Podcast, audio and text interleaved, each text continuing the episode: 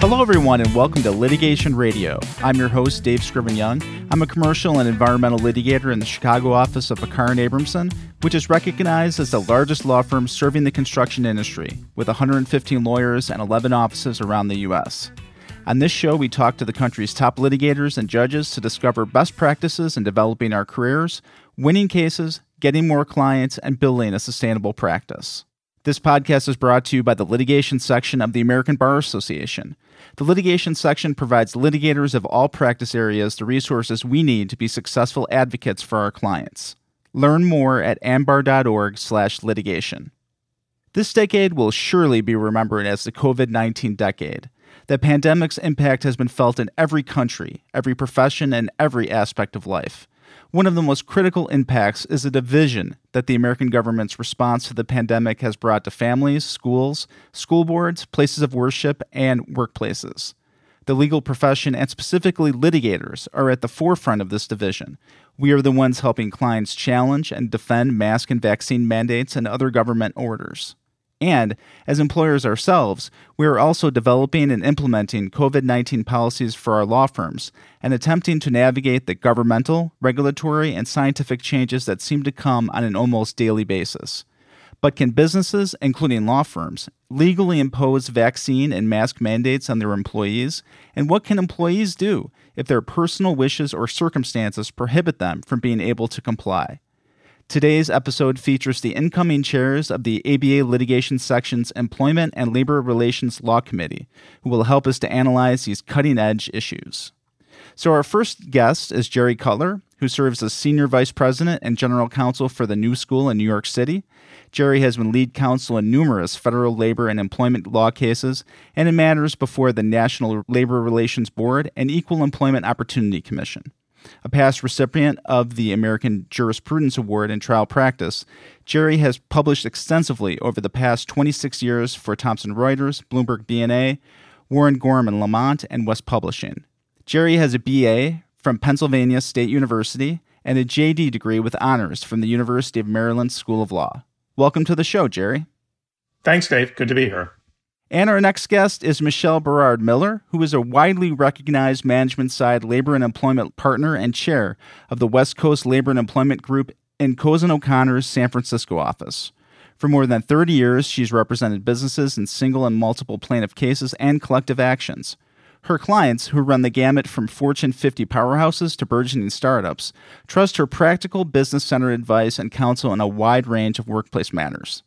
Michelle is a frequent speaker on employment law issues for clients and outside groups and earned her bachelor's degree from the University of Michigan and her law degree from the University of California, Hastings College of Law. Michelle, welcome to the show. Thank you, and uh, I'm glad to be here. Great. Well, Jerry, let's start with you and let's talk about mask mandates. So, many state and local governments have mandated masks in certain situations. So, the city of Chicago, where I am in, and in fact, the whole state of Illinois, has mandated that masks be worn indoors. So, for those of us who are employers and for those who try to advise employers, what role do they have in enforcing these governmental mask mandates? So, in other words, can employers be sanctioned for refusing to enforce mask mandates?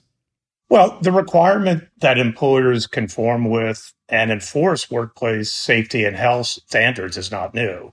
Uh, this has been the case for, for many years, as we know, under the Federal Occupational Safety and Health Act. And more recently, during the COVID pandemic with OSHA's emergency temporary standards, uh, first in, in the healthcare industry and more recently in workplaces generally. And we know that employers who fail to comply with these standards can be subject to enforcement actions, fines, or penalties by the various health and safety agencies.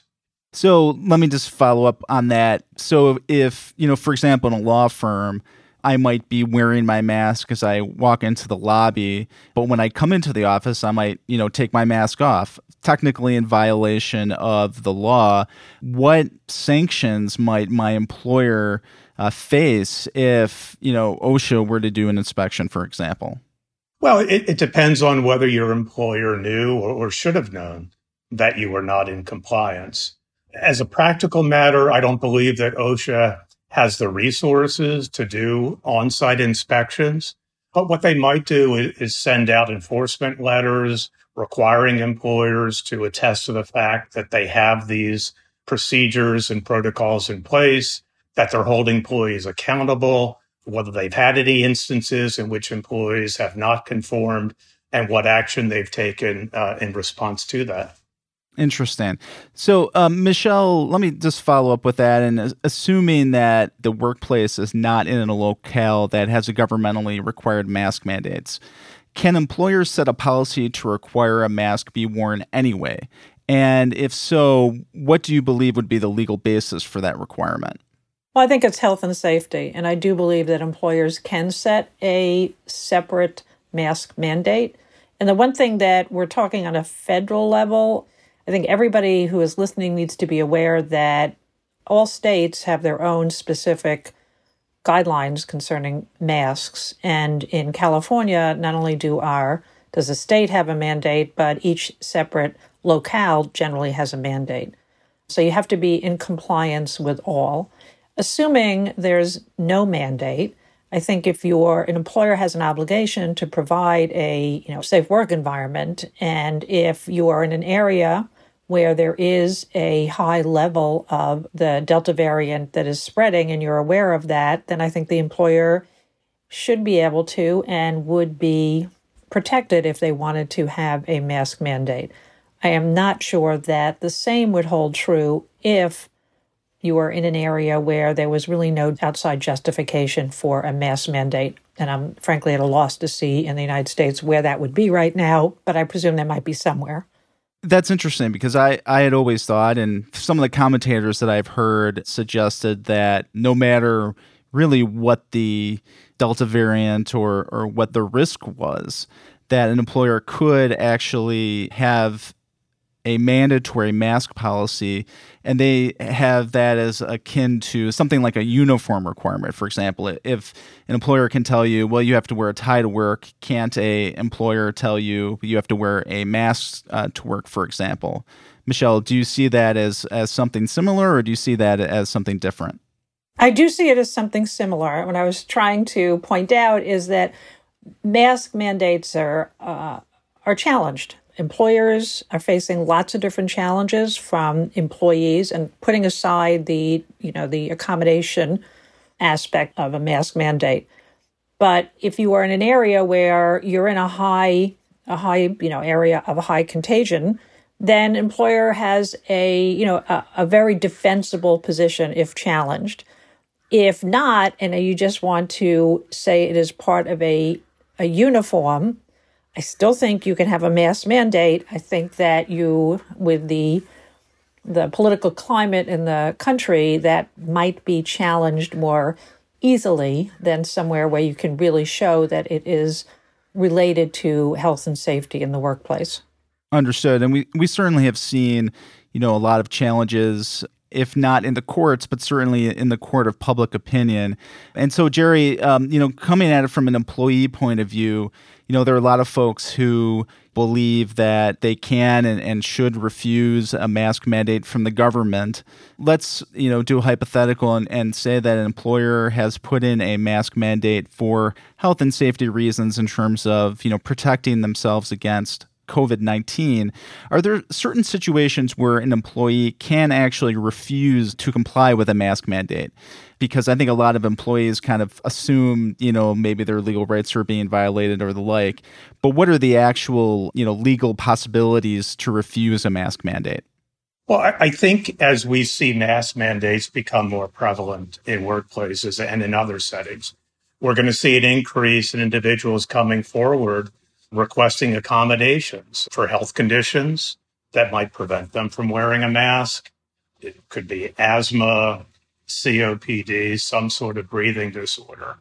And in, in those situations, uh, employers in particular are going to have to consider making accommodations, obviously engaging in the interactive process with individuals to identify ways in which their situations and the protocols can be adjusted. So it might be something like social distancing. Uh, employers may need to consider changing the work schedules of individuals uh, who cannot wear masks. They might require more frequent COVID testing of those individuals. Okay, let me ask you this. Um, assuming that an employee uh, doesn't fall with any of those exceptions, and it's just kind of their personal belief that, you know, they don't believe masks work and they just don't want to wear them, can an employer fire an employee for failing to comply with a mask mandate? Well, sure. It's like any other workplace policy. Employers want to make sure that they promulgate the policy uh, that employees are aware of it. Employees have the opportunity to ask questions about it. But ultimately, if employees do not want to conform to the, the reasonable policies that their employers impose, they have to make the decision. The decision may be to, to work somewhere else, work for a, a different employer that doesn't impose such a requirement. And then coming at this from a employer perspective, what sorts of policies and procedures uh, should employers put into place to ensure that they're covered in the event that they need to terminate someone for not wearing a mask? Well, as I said, it, it's, I think, critically important for employers to communicate in a fulsome way what the policies are, why they're putting them in place, and to give employees the opportunity to raise questions uh, some employers may want to have a town hall session, a webinar, some other type of opportunity for employees to, to ask questions and receive answers. And I would say also make sure that the, the policy is being consistently and uniformly applied to all individuals who are similarly situated, and that the, the consequences are made known to employees as part of the policy that if you don't comply, this is the likely result. Michelle, any other thoughts that you might have on mask mandates before we turn to uh, vaccine requirements? No, I agree with what Jerry is saying. And I just to be clear to the audience, we're really, I think we're, Jerry, we're really talking about a non union environment. If you're in a union environment, there's slightly different obligations for an employer. But because there's so much politics surrounding masks, that I, you know I agree with Jerry. Yes, you can have a very a clear policy, distributed, give individuals notice, an opportunity to ask questions about it, a time, you know, an opportunity for a time period to within which to comply, and then a deadline for compliance. If you have a large number of people in your facility that, for whatever reason, um, personal reason, are not willing to wear a mask, you know, you can then you can decide what the consequences are. Maybe it's a leave without pay until such time as a mask, you know, the mask mandate is lifted. Maybe it is a, a termination. And I think that there are, depending upon again the jurisdiction you're in and potentially the local ordinance that applies, that, you know, a compliance or termination is a a reasonable response provided you've done all the notice requirements that Jerry pointed out. Well, it's interesting, uh, Michelle, that you noted uh, the difference between a labor and a non, or a union and a non-union uh, environment.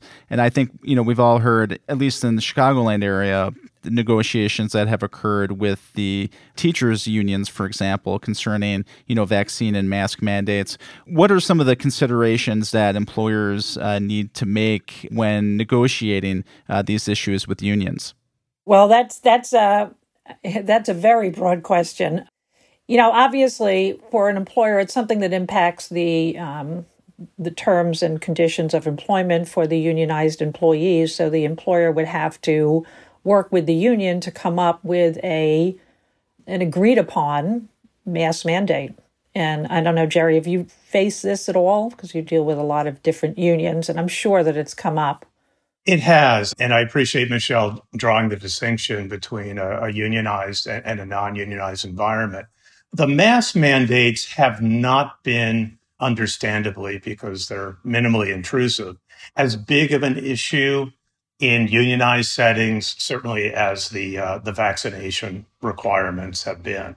But in either situation, a, a mandate or a vaccination requirement Uh, unionized employers need to look at their collective bargaining agreements to see what provisions in there may bear on their ability to implement and create new policies. Need to understand what their obligations are, obviously under under the law, under the National Labor Relations Act. Uh, but I think just as a practical matter, in, in my experience, it's always a really, really good idea to communicate with the union, to let the unions know what, what you're considering, to make them part of the conversation, not necessarily, although this may be the case, that there's a legal or technical requirement, but just so as the representative of your employees, that they're engaged in the discussion and they can communicate this back to the membership. Well, let's turn to vaccine mandates then. Um, and we've seen more companies moved into the direction of vaccine mandates. I saw a recent ABA Journal article that noted that employers were introducing or considering new COVID 19 vaccine policies for employees. And those employers were governmental entities such as the U.S. Department of Defense, Delta Airlines, Walmart, uh, for example. And so I know our audience would be curious to know if employers can actually require its employees to get a vaccine as a condition of their employment. And if so, what would the legal authority be for uh, allowing that? And I don't know, Michelle, if you want to kick this one off. Yes, that is a. Um, we, have seen more and more employers and government agencies requiring vaccines as a condition of employment. And I think we're going to see even more given the FDA's removal of the emergency use authorization for at least the Pfizer vaccine, which I presume that the Moderna one is, and Johnson and Johnson will follow at some point in the near future. So yes, employers can require a vaccine. The EEOC has taken that position. A number of different um, state organizations have taken that position. And the reason why an employee could not be required to have a vaccine really comes down to whether it's a disability related or somehow related to someone's religion, um, in which case the employer would need to accommodate those needs. But I think that we will see even more uh, employers mandating vaccines. I mean, we need to get the country back and running. We need to get the economy functioning. And that might be, if that is a more employers requiring vaccinations as a condition of being in the workplace. I think that is the way that we will be going over the next few months. And it sounds like the FDA approval of vaccines, like the Pfizer vaccine, for example, gives more credence to these vaccine mandates for employers and it might impact employee you know exemptions you know for for folks who believed for one reason or another that you know they wouldn't get the vaccine until the FDA approved it. Well now there's at least approval of the Pfizer vaccine. As you said we you know would expect you know additional um, approvals so how do you think the additional approvals will impact uh, this uh, scenario the argument that employees were making that, that they did not want to take part in um, experimental medical procedure of vaccination, which frankly I don't believe that's the definition of an emergency use authorization. But nonetheless, that argument will no longer exist. So then it really will come down to whether or not the person has a medical reason or a disability that needs to be accommodated. Got it. So, Jerry, let me put you in, into this uh, scenario. So, there are folks who perhaps don't qualify for an exemption. They don't have a you know true religious belief, or they don't have you know some sort of other medical position or or status that would give them an exemption. But folks just don't want to get a vaccine because they're fearful of getting vaccines or for other reasons. What should employers do for these folks who refuse the vaccine? Well, the first thing they need to do is check their state law. So some states, California, Connecticut, Mississippi, West Virginia, have some of the strictest vaccination uh, exemption requirements. They don't recognize philosophical or religious exemptions. But if you live in Louisiana, which is on the opposite end of the spectrum, they allow all exemptions medical, philosophical, and religious. So that's the first starting point is make sure you understand what the law is in your state with regard to exemptions. And once that's understood, as Michelle indicated, it's a fairly straightforward process in determining whether or not an individual has a medical condition that constitutes a disability and is entitled to an accommodation, or they have sincerely held religious beliefs that are contrary to a vaccination requirement. And Michelle, are there certain things when you're crafting a vaccine mandate procedure or policy? Are there certain things uh, that you want to include in that policy or, or avoid to not put into those policies when you're putting those together? Well, you know, it's interesting that it's almost the same type of requirements that we just spoke about for mask mandates. You know, you have to be clear what's expected. You have to have it, you know, distributed to employees, give them an opportunity to ask questions, to be on notice as to when the compliance date is, to allow themselves to get the vaccine, you know, sufficient time period. And, you know, in this instance, depending again, as, as Jerry said, on the, the jurisdiction that you're in, is if the person can't comply, that they have an opportunity or a mechanism to raise their concerns internally so that somebody can't comply because, for example, they're, I don't know, have an allergy to whatever might be in the vaccine, might have a medical reason, that they can go to human resources or, you know, whatever the entity is within the within the company to raise those concerns so that the employer then has the option to engage with that employee to see what, if any, accommodation can be made for that individual. So they're they're almost the same as you, what you would have as a mask mandate. It's now um, it's the same as a, a vaccination mandate. Got it. Well, then let's sort of talk about both the vaccine and mask mandates together in terms of communicating with employees and, and resources that you want to make available.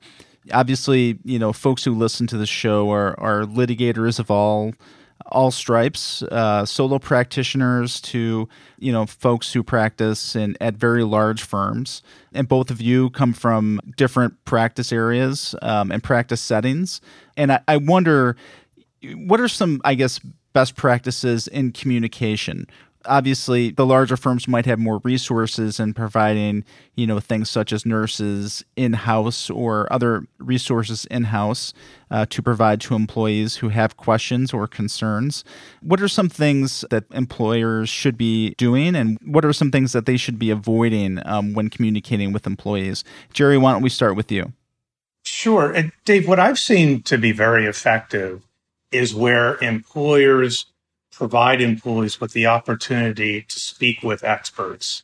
So immunologists, virologists, public health officials in an open setting, questions and answers. These are trusted individuals who are giving information that's grounded in, in medicine and, and in the science. That's, I think, a very effective tool that employers can use. I think surveys are a good idea, gives you a sense of what's happening, what the sentiments are in your population. With respect to vaccinations, you can find out how many individuals are vaccinated. Some employers are actually requiring individuals to disclose their vaccination status.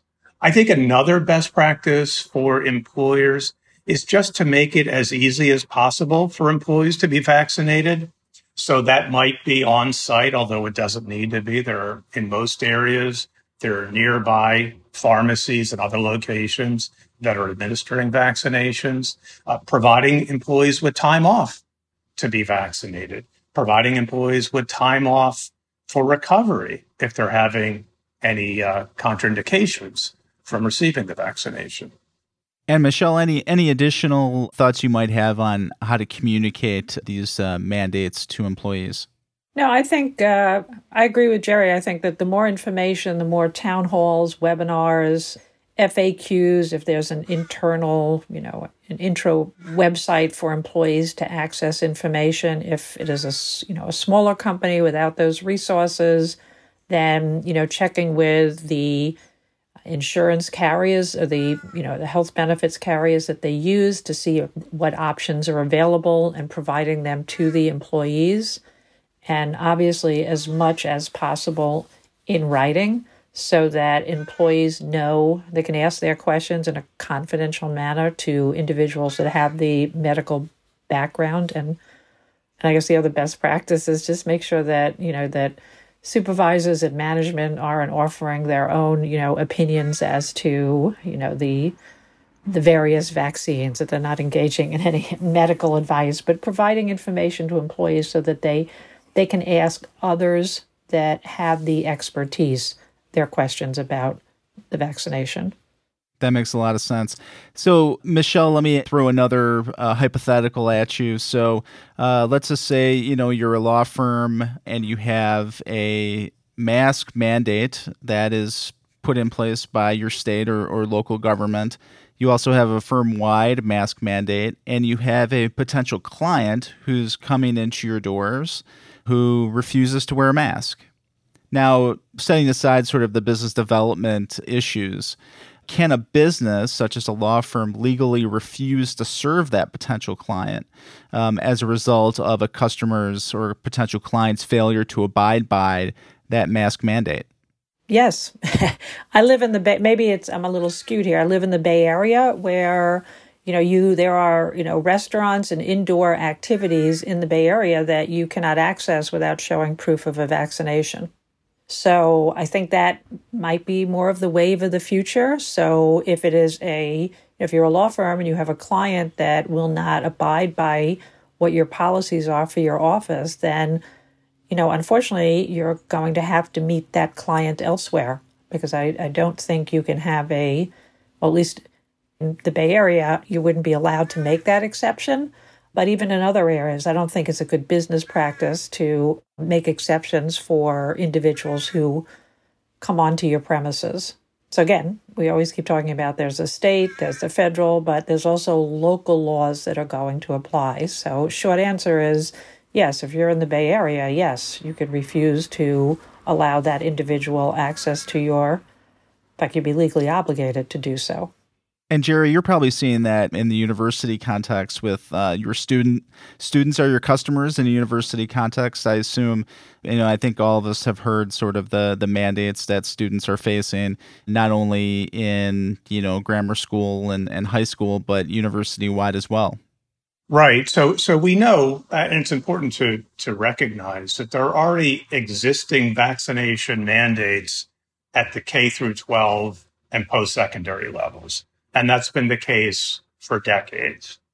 What I think is really important to also understand in, in a school setting as, is that this is our shared responsibility to ensure the safety and health, not only of ourselves, but everyone in that community. And, and I've seen a, a tremendous amount of support for that concept across all school grades and universities. Obviously, we've seen some of the court cases.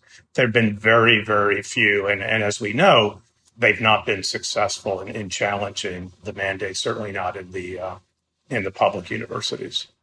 Well, let's uh, move on to sort of the, the final area, which would be the reopening of offices. Um, at least where, you know, in my firm, you know, we've gone through the process of, of trying to reopen. We've reopened some offices. We've stayed hybrid, um, you know, with some employees and, and staff and attorneys.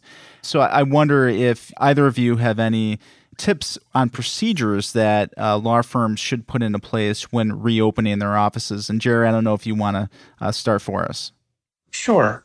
Dave, I would say it's really important to be flexible and agile because we may need to, to pivot on a moment's notice if conditions change. And if anything has been constant over the last year and a half, it's been the lack of consistency in how things have proceeded. What we thought was okay three months ago, a month ago, or even a week ago is no longer the case today. So it's important to be flexible. I, would also say to be compassionate, to be caring of the individual fears that people have. You know, we're not going to all approach this in the same way. So some patience and compassion as we work with our colleagues, our clients, our customers I think will serve us all very well. Michelle, what other tips might you have on procedures that employers uh, look at or might want to put into place when reopening offices? One of the things that we've been talking about is talking about masks and vaccines. Okay, so when an employer is coming up with a return to work or reopening offices, then again you need to make the distinct look at the local area and decide you know what is what's required where my office is as to masks. As i said you know the bay area has some very strict mask mandates that would cover most if not all private employers. A little bit different for vaccinations so far. Our vaccinations is that in San Francisco, if you're entering a restaurant, a bar, a club, a gym, or any other large indoor event, you have to show proof of vaccination. So that's as a first, as a practical for employer, is you have a, as Jerry said, a lot of the the compassionate. Here are the rules. Here's how we're going to treat people. But you also have to be very mindful as to where your office is and what you are as an employer obligated to do vis-a-vis masks or vis-a-vis vaccinations and to spell that out very clearly for employees as a return to work so they are given an adequate opportunity to come into compliance with what the office is now going to require. But again, as I think we're all saying, and Jerry, you said it quite eloquently, we have to be prepared to pivot because if anybody had said to us, last December that we would be in this situation in September, we probably would have said with the very beginning of the vaccinations, you know, we're we're over this. And if anything in the last few months have taught us we're not, we might be in the middle of it. So we have to be prepared with our policies that, that they are flexible enough to reflect whatever the next move is by the COVID virus. Well, before uh, we pivot to final thoughts, I just wanted to remind um, our audience that uh, the litigation section of the American Bar Association has over 30 substantive committees um, that litigators can join. Of course, our committees feature exclusive newsletters, podcasts, and networking events focused on your practice and professional interests, and all of that is free for litigation section members. You can find out more at americanbar.org slash groups slash litigation slash committees. So um, now it's time for final thoughts on mask and uh, vaccine mandates, returning to work uh, procedures. Jerry, any final thoughts for our audience? Well, Dave, on masks, you know, there, there used to be signs. I don't know if it's still the case uh, at convenience stores and and maybe restaurants. No shirt, no shoes, no service. I, I, I think the mask requirements are are an extension of that, and and we need to, you know, just be sensible that it's not a terribly intrusive or burdensome request to make of individuals in most circumstances. And the health benefits can certainly be considerable, both to ourselves and, and to the people around us. And Michelle, any final thoughts? Yes, we're talking about all the legal aspects of returning to work and masks and vaccines. And I think one of the things that employers should be aware of is the really the human toll of the pandemic on on everybody. So I find that successful employers take that into account and have been mindful of that throughout the year and maybe are stepping up, you know, EAP services and other types of services to help people, you know, live through the pandemic. Excellent. Well, we're out of time, and uh, I just want to say thank you so much to Michelle Miller and uh, Jerry Cutler for being my guests on the show today. Uh, thank you so much, Jerry and Michelle. Appreciate it. Thank you. Thank you, Dave.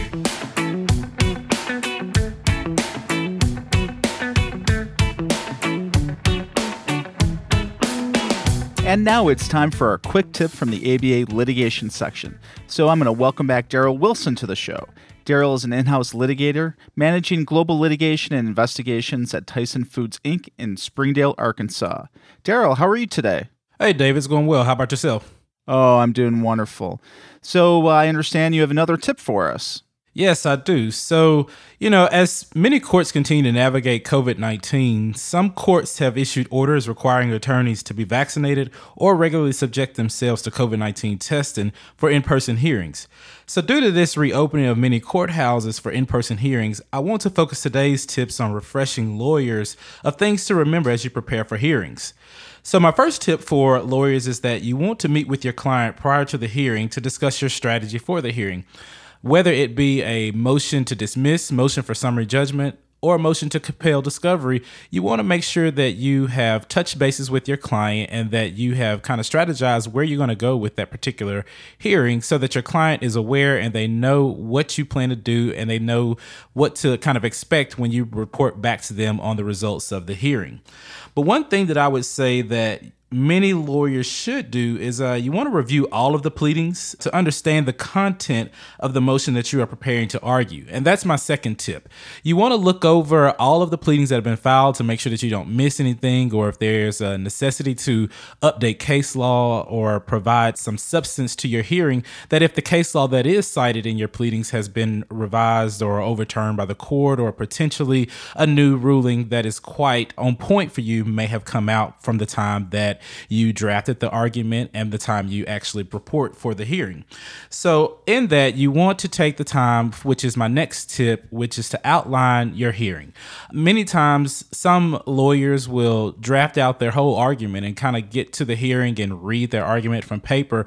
And that sometimes does not go over well in the courts because you could potentially read too fast for the court reporter to track everything, or you could just be so focused on your, I guess, script that you you don't even really engage the judge or your opposing counsel as you prepare and argue that uh, motion.